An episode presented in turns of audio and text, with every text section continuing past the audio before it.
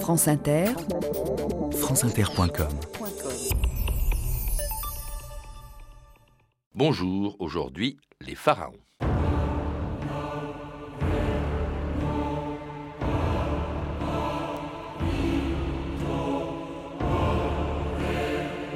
La pyramide reste et on la voit, mais on oublie le pharaon. Uno Kailas.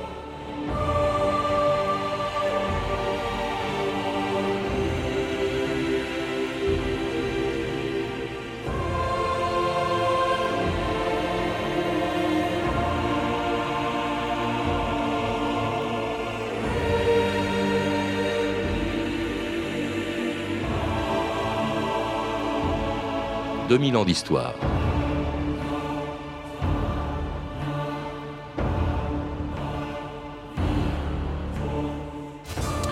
Il s'appelait Khéops, Aménophis, Hatshepsut, Akhenaton, Toutankhamon ou Ramsès II.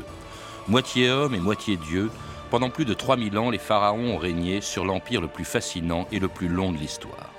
Depuis Narmer, qui fut le premier d'entre eux à proclamer sa souveraineté sur l'ensemble de la Haute et de la Basse Égypte il y a plus de 50 siècles, les pharaons ont laissé derrière eux, dans leurs tombeaux, leurs temples et leurs palais, les vestiges d'une civilisation disparue et qui n'a pas encore livré tous les secrets que les archéologues continuent de chercher en espérant avoir un jour autant de chance qu'Howard Carter quand il découvrit en 1922 le tombeau de celui qui fut en même temps le plus connu et le moins important des pharaons.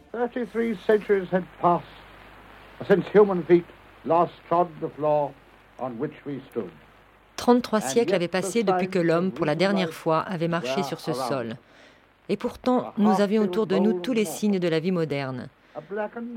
Un bol à moitié rempli de mortier, une lampe noircie, des copeaux de bois laissés sur le sol par un charpentier négligent. Et quand nous avons vu un tombeau d'or avec des portes fermées et scellées, nous avons compris alors que nous étions en face du roi mort, tout en Camon. Isabelle Franco, bonjour. Je suppose que l'égyptologue que vous êtes doit être ému d'entendre Howard Carter, le découvreur de Toutankhamon. Ah oui, c'est très émouvant de l'entendre, euh, une figure du passé. Puis c'est un personnage clé de l'égyptologie, puisque un siècle après la découverte des hiéroglyphes, qui était la première porte, il met au jour euh, la clé, disons, de, de l'au-delà des rois euh, à l'époque du Nouvel Empire. Parce que Toutankhamon n'était pas du tout un pharaon important, mais en même temps, cette découverte, ça a été, comme vous le dites, une clé pour comprendre les pharaons. C'est paradoxal, mais maintenant, Maintenant, on revoit un peu à la hausse l'importance de, de Toutankhamon. Vous savez qu'il arrive après une période très troublée. Il est le fils du fameux Akhenaton, qui avait instauré une religion un petit peu à part en Égypte, qui lui voulait le pouvoir. Culte le culte de l'Aton, oui, qui est la seule forme visible du divin et pas un dieu unique. Donc il a fallu remettre de l'ordre après cette hérésie, entre guillemets. Et ça s'est passé sous le règne de Toutankhamon. Il monte sur le trône, il a 9-10 ans, il meurt une dizaine d'années plus tard. Et on a longtemps pensé que c'était un, jeune homme entre la main de, ceux qui avaient vraiment le pouvoir, c'est-à-dire son successeur Haï et le général Horemheb. Euh, mais en réalité, on pense qu'en fait, euh, c'est vraiment sous son règne que l'orthodoxie ammonienne, le, mm. grand dieu Amon de Karnak, s'est remise en place. En tout cas, il n'est que l'un des, souverains euh, des 31 dynasties qui ont régné sur l'Égypte. Jamais dans l'histoire on a vu un, État durer aussi longtemps, à peu près 3000 ans. Qui est le premier des pharaons, Isabelle Franco bon, La question est un peu controversée. On situe la naissance de l'institution monarchique en gros vers 3200 avant Jésus-Christ, avec des rois qui ont en fait unifié les deux Égyptes, parce que la caractéristique de l'Égypte avant l'histoire, c'est qu'il y a une entité politique qui, recouvre la vallée, le sud, et une entité politique dans le delta. Le sud, c'est la Haute-Égypte. La Haute-Égypte. Et le delta du Nil, c'est le nord, c'est ce qui donne sur la mer. Et donc, euh, l'Égypte ne peut naître et s'épanouir que quand ces deux royaumes sont unis sous une seule couronne. Donc, ça se passe autour de Narmer, Aa, vers 3200 avant Jésus. C'est extraordinaire. Le mot pharaon n'est né que 15 siècles après les premiers pharaons, Isabelle Franco. Oui, Père Aa, le mot égyptien qui est à l'origine de pharaon, ça signifie la grande maison. Et ça désigne la résidence royale, un peu comme on dirait l'Élysée, la Maison Blanche, pour parler euh, de l'État. Donc Père Ahas, c'est l'institution euh, monarchique.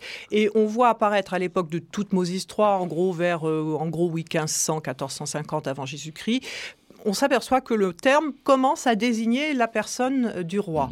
Mm. c'est encore plus vrai à l'époque d'Akhenaton et ce n'est que beaucoup plus tard que Père désigne officiellement le roi, au point que à l'époque romaine, quand on faisait des, monuments où Pharaon, entre guillemets, c'est-à-dire le roi, était l'empereur très lointain, comme on ne connaissait pas son nom, on mettait Pharaon dans le cartouche. Par, et parmi eux, évidemment, quelques-uns de très célèbres, comme le bâtisseur de la plus grande des pyramides, Khéops, dont l'histoire a inspiré un des nombreux péplums, plus ou moins bons, il faut bien le dire. Et parmi eux, quand même, ce péplum, le plus sérieux peut-être, la terre des pharaons de Howard Hawks. À moi, Emma, grand prêtre d'Égypte, revient l'honneur de rédiger la chronique du règne de Khéops, souverain de ce pays. Nous venons d'apprendre que de nouveau, il a été victorieux dans la guerre contre nos ennemis. Et maintenant, l'Égypte est devenue la plus grande nation sur la surface de la Terre. Aujourd'hui, c'est le retour de Pharaon et de son armée. Tel est Pharaon, descendant direct de notre dieu Amon, dieu du soleil qui règne dans les cieux, comme Pharaon règne sur la terre. Et oui, euh, Isabelle Franco, la légitimité de tous les pharaons, c'est leur pouvoir euh, divin. On sait que nos rois étaient rois de droit divin. Là, c'est plus que ça. Les pharaons sont des dieux. Alors ça, je suis pas tout à fait d'accord avec cette notion. C'est-à-dire que le, la fonction monarchique est divine. C'est-à-dire que les Égyptiens avaient imaginé leurs dieux, pour simplifier, comme des rouages d'une gigantesque mécanique pour que le monde fonctionne bien. Et parmi ces rouages, il y avait la nécessité d'un intermédiaire entre les hommes et les dieux, c'était la fonction monarchique. Donc ce côté-là est totalement divin et indispensable au fonctionnement du cosmos, mais le titulaire de cette fonction, c'est un homme immortel, et ça reste donc un être humain. Donc c'est un L'homme existe, mais il est d'une essence surnaturelle. Il n'est pas tout à fait un dieu. On dit souvent, enfin la légende dit que le premier souverain mythique de l'Égypte serait justement un de ces dieux, qui est Horus, je crois. Parce qu'on s'y perd un peu entre tous ces dieux euh, de, l'Égypte antique. Euh, lesquels sont les plus importants? On a entendu dans ce péplum citer Amon. Euh, au nom de quel dieu les pharaons gouvernent-ils bah, s'ils ne sont pas dieux eux-mêmes? Il y a, écoutez, pour la monarchie, en tout cas à ses débuts, donc à l'époque de Khéops, c'est essentiellement Horus. Horus, c'est peut-être le tout premier pouvoir divin associé à la monarchie euh, en Égypte, c'est le dieu tout-puissant, le dieu céleste, le dieu dominateur. À cette époque, il est associé au soleil. À l'époque des pyramides, quelques siècles après Khéops, on voit apparaître Ré, donc le soleil, et à partir de la cinquième dynastie, le roi est le fils du soleil. Donc ce sont les deux phares. Et Amon, on le voit apparaître beaucoup plus tard, il commence à naître vers l'an 2000, 1900 avant Jésus-Christ, et il devient vraiment le dieu de l'Empire égyptien vers 1500 avant Jésus-Christ. Alors ce, pouvoir divin, s'ils ne sont pas dieux eux-mêmes, ça leur permet d'exercer un, pouvoir absolu. Christiane Ziegler, qui est responsable des antiquités égyptiennes au Louvre, dit même qu'au fond, le pharaon, c'est le premier chef d'État de l'humanité. Oui, on peut le dire comme ça. Euh, il faut toujours se replacer. Nous, on a tendance à projeter nos propres concepts, nos propres visions politiques sur euh, ce qui était quand même un État, un des premiers États de, des civilisations humaines en général. Il y a la Mésopotamie qui fonctionne différemment, il y a la Chine. Mais bon, nous, on est proche de l'Égypte pouvoir absolu, État, ce sont des, notions qui nous sont propres. Euh, il faut voir que l'Égypte à cette époque, ce n'est pas euh, une oasis où tout le monde est heureux et attend euh, benoîtement une éternité fixée depuis le départ. Ce sont des gens qui doivent se battre et avant tout se battre contre la nature, c'est-à-dire se battre contre le fait que les rives du Nil ont tendance à redevenir des marécages. Il faut lutter, pour lutter efficacement, il faut une organisation solide. Il faut aussi se protéger des incursions des pillards du désert. Et c'est en cela que Pharaon devient un personnage clé parce qu'il est à la tête de l'administration. Ce que j'aurais pu vous dire tout à l'heure à propos du pouvoir divin, et ce qu'il ne faut pas oublier, c'est qu'il est le représentant des hommes. Il est le premier homme. Il est l'homme avec un, grand H, l'homme mm. par excellence. Et donc il est responsable de l'ensemble euh, du troupeau des hommes. Et donc c'est pour cela qu'il est euh, le chef de tout cela. Il, est le représentant sur Terre de Ré, du, du soleil créateur. Donc ses ordres, ses consignes sont Mm. équivalente à la création. Et ce qui qu'il décide, c'est pour le bien-être de tous. Et c'est en cela qu'il est le chef de tout cela. Oui, c'est un pouvoir absolu, mais c'est peut-être pas le premier chef de l'État au sens moderne du terme. En tout cas, il est le chef et avec des, des symboles, des signes. Par exemple, la double couronne. Hein. Deux couronnes emboîtées qui signifient chacune euh, la couronne d'une des deux Égyptes, la haute et la basse Égypte. C'est ça, Isabelle oui, Franco. Oui, dire que pour que l'Égypte existe, il faut qu'elle soit une, mais il faut qu'avant elle était divisée. Tout ça, c'est très très, elle, elle ait été divisée. Euh, le pharaon est celui qui réunit les deux Égyptes. Donc il porte euh, la couronne rouge, c'est le mortier qui se termine derrière par une sorte de pointe qui a une petite courbe par devant. Ça, c'est la couronne rouge du delta, du nord de l'Égypte. Et dessus, il y a une sorte de haute mitre blanche qui est la, la couronne de Haute-Égypte. En main, il tient euh, deux sceptres qui sont euh, peut-être associés eux aussi à la Haute et Basse Égypte et on pense qu'il s'agit en fait d'un fléau et d'une crosse de berger. Ce qui serait intéressant parce que ça serait peut-être l'expression de l'ancienne nature de, de, ces peuples qui se sont installés sur les rives du Nil, c'est-à-dire que avant la révolution du néolithique, c'était à la fois, ils sont devenus plutôt euh, des éleveurs et des paysans, donc des, gens qui battaient le blé pour avoir du pain. Les deux sceptres qu'ils portent ah, sur leur poitrine, les mains croisées. Hein. croisées sur la poitrine. Ça, c'est uniquement pendant les grandes cérémonies. Il y a aussi la barbe postiche. Oui, la barbe. Alors là, l'origine de la barbe postiche, on n'en sait rien.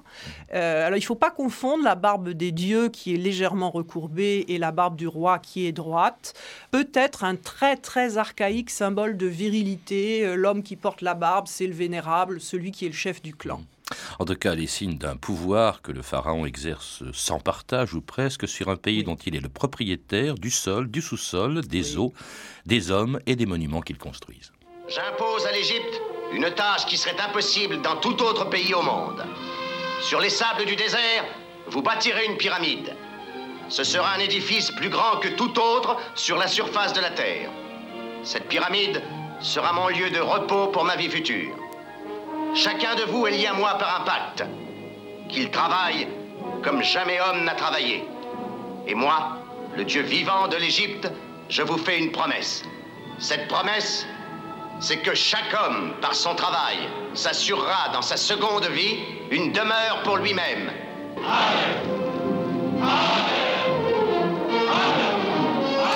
C'était un autre extrait de la terre des pharaons, Khéops se faisant construire la plus grande des, des pyramides. Euh, cela dit, des pyramides, c'est les, les, plus connus pratiquement des, des monuments d'Égypte, ceux qui se trouvent au sud du Caire. Dans une des capitales, il y en a eu plusieurs euh, de, de l'Égypte pharaonique, Isabelle Franco. Oui, alors les, capitales, là aussi, c'est un concept moderne. Euh, la capitale est là où est le roi. C'était vrai euh, également dans, notre histoire. Il y a en tout cas un centre. Le centre névralgique de l'Égypte, c'est Memphis, au sud du Caire actuel. Euh, c'est une ville qui aurait été fondée au moment de la réunion, justement, la première réunion de la Haute et de la Basse Égypte. Il y a 5000 ans. Il y a à peu, près un peu plus de 5000 ans.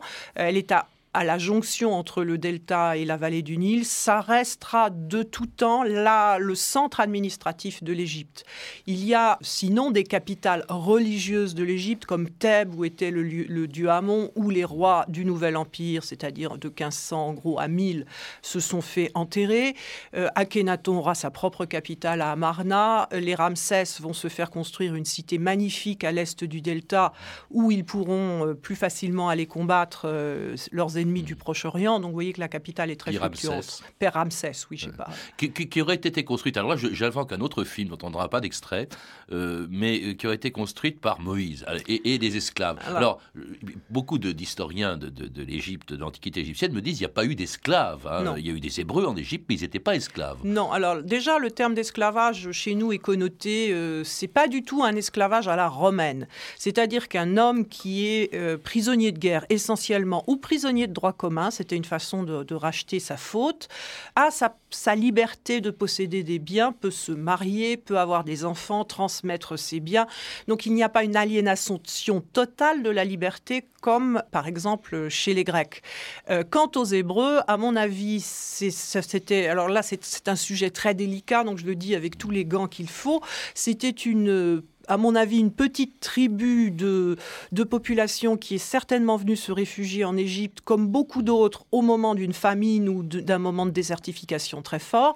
Là, ils se sont intégrés euh, aux populations locales et ont été utilisés comme main-d'œuvre, comme beaucoup de gens et beaucoup d'Égyptiens eux-mêmes, libres. Alors, ces grands travaux, l'administration de l'Égypte, Isabelle Franco, c'était une tâche énorme, écrasante pour le roi, mais il avait un gouvernement, il déléguait son pouvoir temporel, il y avait un Premier ministre, c'était le vizir, c'est ça? Alors, ce n'est pas un Premier ministre, alors c'était le Premier ministre à proprement parler, c'était le roi lui-même, c'est-à-dire qu'il avait des responsables de, des sections importantes pour le fonctionnement de l'Égypte, l'agriculture, le trésor, l'inondation, ça c'était essentiel, donc des hommes qui coordonnaient les travaux de, l'ensemble des fonctionnaires et qui recueillait les informations nécessaires au juste fonctionnement de l'Égypte. Quant à ce qu'on appelle vizir, qui est un terme emprunté euh, au vocabulaire ottoman, c'était plutôt le responsable des affaires intérieures de l'Égypte. C'était plutôt un ministre de l'Intérieur pour employer un mot moderne. Alors le pharaon était aussi un chef de guerre, il participait même il mettait la main à la pâte. Oui. Hein. Ramsès II avait battu les Hittites dans la plus célèbre mm. bataille peut-être de l'époque.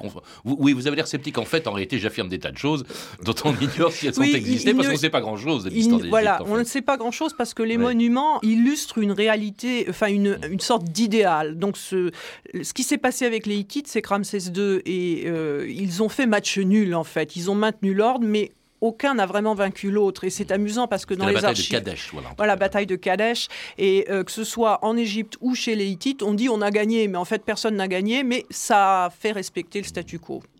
Alors, il y avait aussi, autre élément important de ces institutions, euh, même si le pharaon est le premier des prêtres, il y a un clergé, et un clergé qui a souvent euh, euh, battu ou contesté ou limité les pouvoirs de pharaon, le clergé d'Amon, Isabelle Franco. Oui, alors beaucoup de questions en une. Oui, bien sûr, le roi, il, était responsable de tout, donc il devait déléguer, et évidemment pour le, le culte, puisqu'il accomplissait normalement le le culte tous les jours dans tous les temples d'Égypte. C'était pas possible. Il déléguait à des prêtres. Alors certains euh, sanctuaires sont devenus plus importants que d'autres, comme celui de Karnak, donc dans la Luxor euh, moderne, parce que le dieu Amon était le dieu d'empire. Donc c'était le dieu qui donnait la victoire à Pharaon et en échange, je simplifie, Pharaon euh, donnait des, des exemptions de taxes, donnait de, partageait les tribus. Donc le clergé d'Amon est devenu très très puissant économiquement parlant et Amon étant le père spirituel du roi à cette époque, le clergé d'Amon s'est d'un seul coup immiscé dans les affaires du royaume en intervenant plus ou moins directement dans le choix de l'héritier du trône. Et c'est pour ça qu'à certains moments, euh, Akhenaton en particulier s'est rebellé contre cette ingérence du clergé dans les affaires de l'État. En tout cas, le clergé était chargé de la cérémonie la plus importante du règne de chaque pharaon, ses obsèques. Peuple d'Égypte, Voici venue l'heure où Pharaon va déposer le fardeau de cette vie. Tout est prêt pour la cérémonie. Nous attendons vos ordres pour commencer. J'ordonne qu'on commence. Anubis, que fais-tu aux dormeurs prêts à l'éternel voyage? Je débarrasse les pieds de mon frère de leurs impuretés, afin que la poussière terrestre ne souille pas le ciel.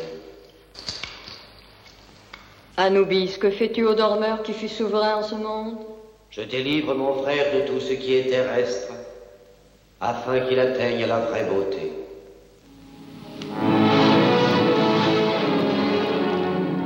Alors Anubis, c'était le dieu à la tête de chacal, je crois que c'était le patron de chiens, et qui était le patron des embaumeurs. Entre autres, oui, c'est le, le, dieu qui était celui qui guidait le, la partie spirituelle des, des individus après leur mort dans l'au-delà qui était donc présent, si, on peut dire, lors de ces obsèques, qui étaient vraiment grandioses. On attachait évidemment une grande importance. On sait que le pharaon ne quittait que sa, son apparence euh, terrestre ou charnelle, hein, mais qu'il vivait, euh, vivait au-delà. L'importance de l'embaumement et comment se pratiquait-il? Comment peut-on retrouver aujourd'hui des corps qui, intacts ou presque qui datent d'il y a 4000 ans? Bah, En premier lieu, c'est le climat de l'Égypte qui favorise cette dessiccation des corps, euh, dessiccation naturelle que l'on peut trouver pour des enterrements euh, pauvres, à même le sable. Par la suite, les Égyptiens ont cherché une technique qui permettait de préserver le corps. Alors, pour simplifier, euh, le corps est le, la, marque physique matérielle de la présence d'un individu dans le monde terrestre. Donc il faut la préserver un petit peu comme on fait des statues pour que les dieux soient présents dans le monde terrestre. Il faut préserver ce corps, donc on le préparait de façon à euh, éviter toute possibilité de putréfaction après la mort. On retire les viscères, on retire les viscères, voilà, qu'on met dans des vases à part, parce que même si on les enlève, même s'ils sont destinés à pourrir, ils font partie intégrante de l'individu. Il ne faut pas perdre un morceau euh, de l'individu quand on Alors, vous, vous dites qu'à la mort de, chaque pharaon, Isabelle Franco, c'était à chaque fois un bouleversement de l'équilibre politique, même un moment de chaos. Bah, le, chaos, le chaos est rituel parce que, comme je vous disais tout à l'heure, la, fonction monarchique est indispensable au fonctionnement du monde, à l'équilibre cosmique, ce qu'on appelle la mat, l'harmonie universelle. Et donc, quand un roi meurt, eh bien, la mat est mise à mal. C'est-à-dire que il n'y a plus de roi, donc il n'y a plus ce rouage intermédiaire, on a envie de dire l'interface entre le monde des vivants, enfin le monde terrestre et le monde des dieux. Donc c'est dramatique. Donc il y a son successeur, le successeur d'un roi défunt, va exercer le pouvoir, je dirais, à l'instant même où son prédécesseur meurt. Le pharaon est mort, vive le pharaon. Exactement. Oui, exactement, parce qu'il ne il faut pas qu'il y ait de rupture. En revanche, l'aspect rituel, le couronnement, c'est-à-dire le, le moment où l'héritier du trône va assumer la fonction divine à proprement parler, ça peut avoir lieu plus tard. C'est une cérémonie très solennelle en rapport avec les cycles cosmiques, donc il faut préparer. Alors, euh, donc c'est comme ça que se sont transmis euh, les, pouvoirs de pharaon en pharaon euh, pendant 3000 ans. plus de 3000 ans. Plus de 3000 ans avec quelques pharaons, si je puis dire. Je ne sais pas comment on les appelait. Il y a eu quelques femmes. Il y a hein, eu quelques femmes qui ont exercé pleinement le pouvoir royal, oui, c'est vrai. Hatshepsut, par exemple Hatshepsut est celle qui est la, plus attestée. Alors, Hatshepsut est un personnage important parce qu'elle arrive à un moment d'essor. C'est le tout début du Nouvel Empire, cette période fabuleuse mm où l'Égypte est à, son, au sommet de sa civilisation. Et son père n'est pas l'héritier du trône. On ne sait pas d'où sort son père qui s'appelait Toutmosis Ier. Elle épouse un roi qui meurt jeune. Euh, le fils de ce roi, Toutmosis II, qui sera Toutmosis III, est un enfant au moment où il accède au trône. Donc il faut qu'il y ait quelqu'un de mûr, d'énergique, qui soit en relation avec euh, les pouvoirs de l'époque, pouvoir religieux, pouvoir politique. Donc elle choisit d'assumer une régence un peu longue, une vingtaine d'années, de façon à asseoir sa dynastie. pas le pouvoir royal proprement dit. Non. Et c'est pour ça qu'elle n'est pas dans les listes royales par la suite. Elle n'a jamais été euh, roi à proprement parler. Elle est devenue plus qu'une régente. Elle a assumé, je dirais, la moitié de la monarchie à côté du jeune Toutmosis. Puis il y a eu la dernière, c'était au 1er siècle, c'était Cléopâtre. Une des Cléopâtres. La dernière des Cléopâtres, Cléopâtre 7. Voilà. C'est quand même extraordinaire. Comment se fait-il? Parce qu'au fond, c'est rituel. Le fonctionnement de cette monarchie, ça n'a pratiquement pas bougé pendant plus de 3000 ans. Il y a eu quelques évolutions, mais pratiquement pas. C'est pour ça qu'on a l'impression que tous les pharaons, on oublie qu'entre Cléopâtre et le premier pharaon, il y a 3000 ans qui les séparent. Plus de 3000 ans, oui. Ben moi, je crois que c'est simple. Ils, avaient mis au point un système euh, politico-religieux qui fonctionnait. La preuve, ça a duré 3000 ans. Pourquoi en changer? Hmm. C'est ça la permanence. Et peut-être aussi parce que, au fond, les envahisseurs eux-mêmes ont respecté. Je rappelle que la dernière des dynasties qui a régné sur l'Égypte, des dynasties pharaoniques, ce sont les Ptolémées, c'est-à-dire les descendants du premier Ptolémée, qui était un général d'Alexandre. Quand Alexandre arrive en 332 euh, avant notre ère en Égypte, il installe son général, et son général va donner la dernière des dynasties, des 31 dynasties qui ont gouverné l'Égypte.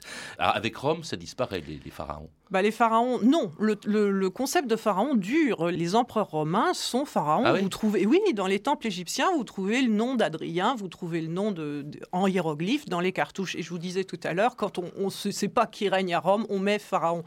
Euh, la monarchie pharaonique perdure. Euh, L'Égypte elle-même va perdre son, son, identité à partir du moment où ses envahisseurs, ayant eux-mêmes une identité forte, ne vont plus s'égyptianiser et se fondre dans le moule de la civilisation euh, pharaonique. Alors, comment se fait-il que cette civilisation égyptienne, celle des pharaons, nous fascine autant alors qu'on lui doit beaucoup moins, en définitive, comme héritage que la Grèce ou Rome?